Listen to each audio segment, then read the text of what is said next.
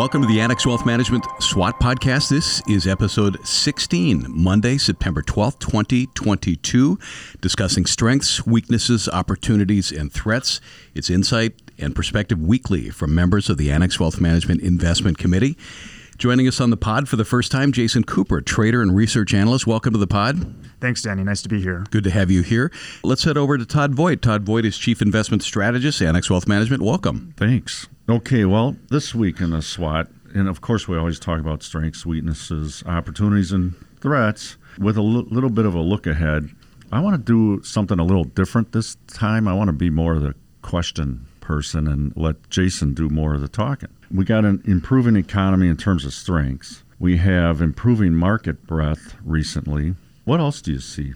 Yeah, I'd start at the economy. And we went from having back to back contractions, and now the Atlanta Fed GDP Now tracker is pricing in a return to growth at a 1.3% rate. The participation rate's improving, especially among 25 to 54 year olds, which are known as the prime age workers. And moreover, the U.S. Economic Surprise Index is coming in stronger than many economists expected. So you know, we're seeing that move back to positive territory, which is real indication that the economy is at least temporarily rebounding. Great point. If I can add something to that, we did a presentation. There was a graphic portrayal of the scenarios that we could see coming in terms of GDP in this technical recession. And we saw it dip in the first and second quarter, but then it turned just a sketch of the scenario. This was earlier in, in the year, maybe mid year and had the GDP growth positive for the third quarter and then turning south. And the reason it was turning south is that you've had such an abrupt increase in interest rates by the Fed. This is not 1994 where they bump rates up five times starting in February, a quarter of a point. This is starting from zero with 25, 50, 75, 75, and potentially 75 coming up here this week. Yep it's going to be interesting to see the lag effects of that. I don't see much in the way of anyone talking about that. Yeah, uh, they always are, forget that monetary policy works with a lag, don't they? Right. So all good. Weaknesses. What do you uh, What do you see? The big thing that I see is foreign currencies. They've just been breaking down relative to the dollar.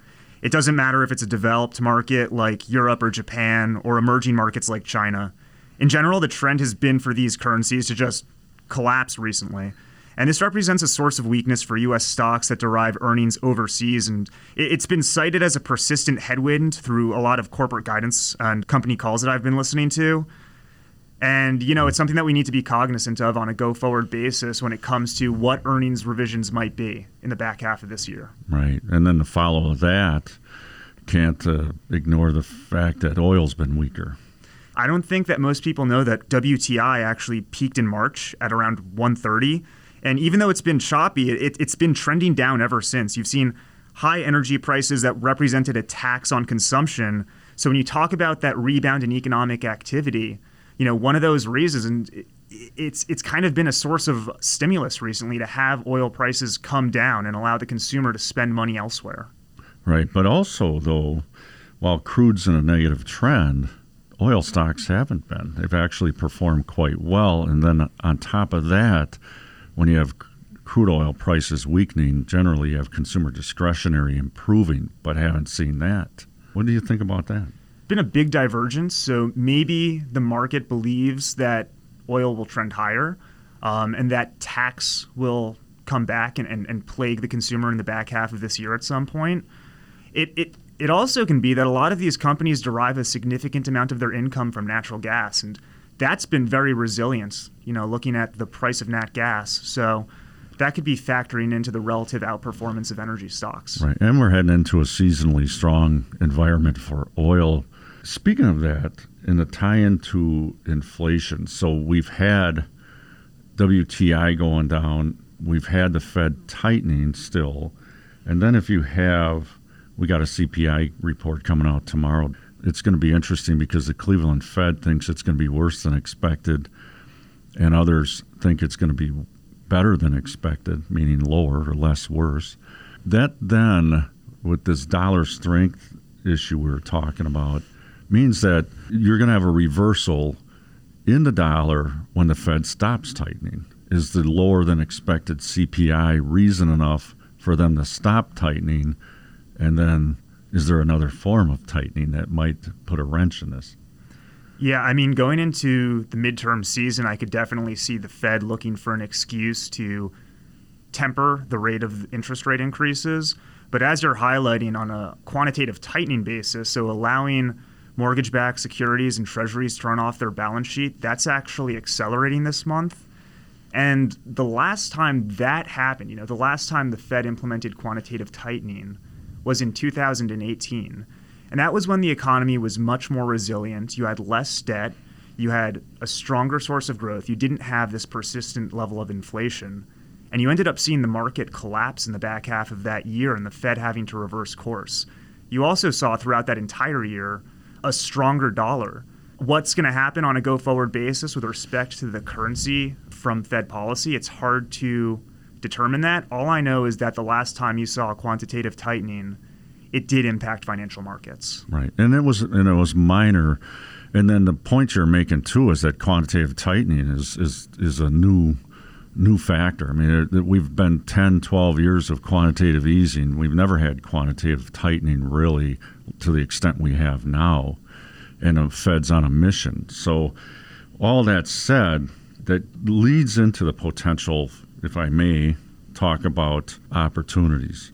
In that area and opportunities, we've had that spike in interest rates over the last six months in nominal rates it actually presents an opportunity in bonds we haven't seen. So you might look at your bond portion of your portfolio and it just got hammered for for you know anywhere from 10 to 20 percent down, but that's the past. Now new cash is looking pretty attractive, especially now that you've got rates more normal. Meaning, if you got three and a half percent on 10 year treasuries, add a couple to that, and you're probably looking at five and a half on investment grade corporates and higher on on high yield. I don't want to talk about high yield necessarily yet, but the point is is that you're getting two two point two percent on money markets now. It's not zero anymore. Some brokerage accounts, and I don't want to get into details of that. You have to make a purchase of a money market to get that, but you can get those types of yields on money markets, which a lot of people aren't aware of, and, and it's now made holding cash a little more attractive, which is going to compete with stocks. But the opportunity in the bond area, I think, is a great opportunity, and it's going to mean uh, better returns, I suspect, in my opinion, that uh, in the bond market than what you've seen in the recent past.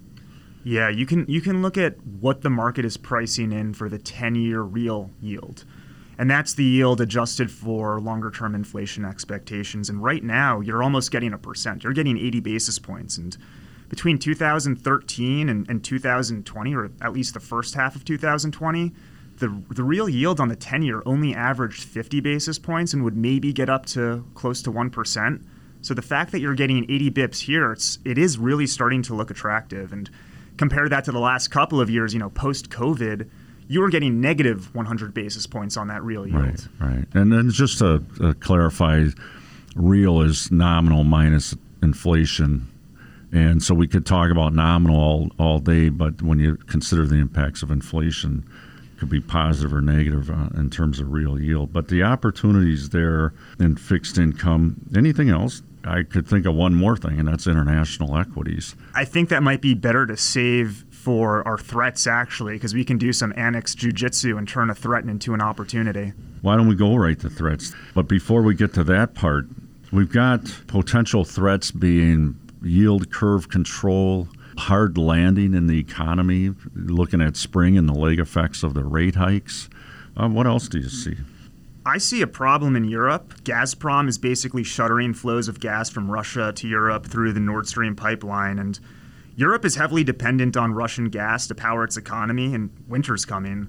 The German manufacturing sector as a percent of GDP is almost 20% of their economy versus 10% for the United States. So they need power to effectively power their economy through manufacturing.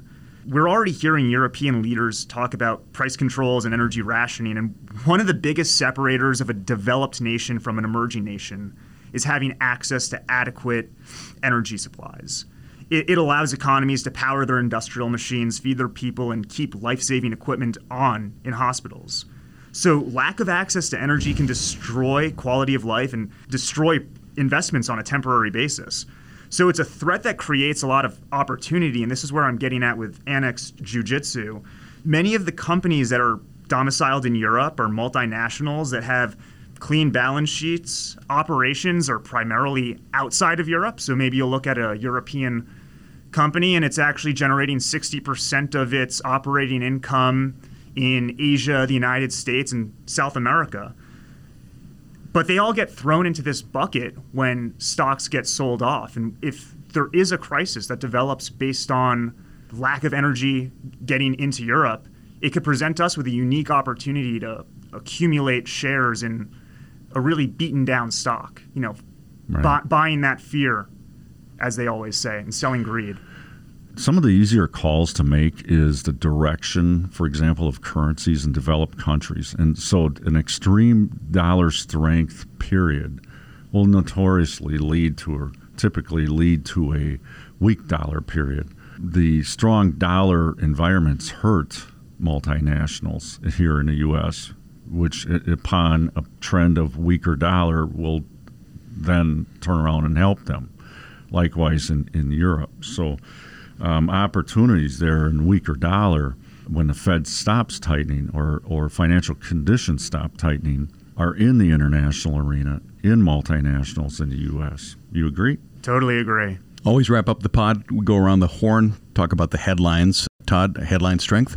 The breadth of the market recently, the resilience of earnings growth. Headline weakness? Foreign currencies and oil. Our headline opportunity? Fixed income. And our headline threat this week European energy crisis. Annex Wealth Management SWOT podcast, Monday, September 12th, 2022. Jason Cooper, trader and research analyst. Thank you very much. Thank you, Danny. Appreciate the insight. And Todd Voigt, our chief investment strategist. Thank you. Thank you. Annex Wealth Management, LLC, is a registered investment advisor. For more information about our firm, please visit annexwealth.com. The information in this podcast is for educational and entertainment purposes only and is subject to change without notice. The opinions expressed are those of the participants and don't necessarily reflect on those of Annex Wealth Management, LLC. Information presented should not be construed as tax, legal, or investment advice, or a recommendation or a solicitation for the sale of any product or strategy. Listeners are encouraged to seek advice from qualified professionals to determine whether any information presented may be suitable for their specific situation. Investments involve risk. Neither Annex Wealth Management LLC nor its podcast participants shall be liable for losses resulting from decisions based on information or viewpoints presented on this podcast.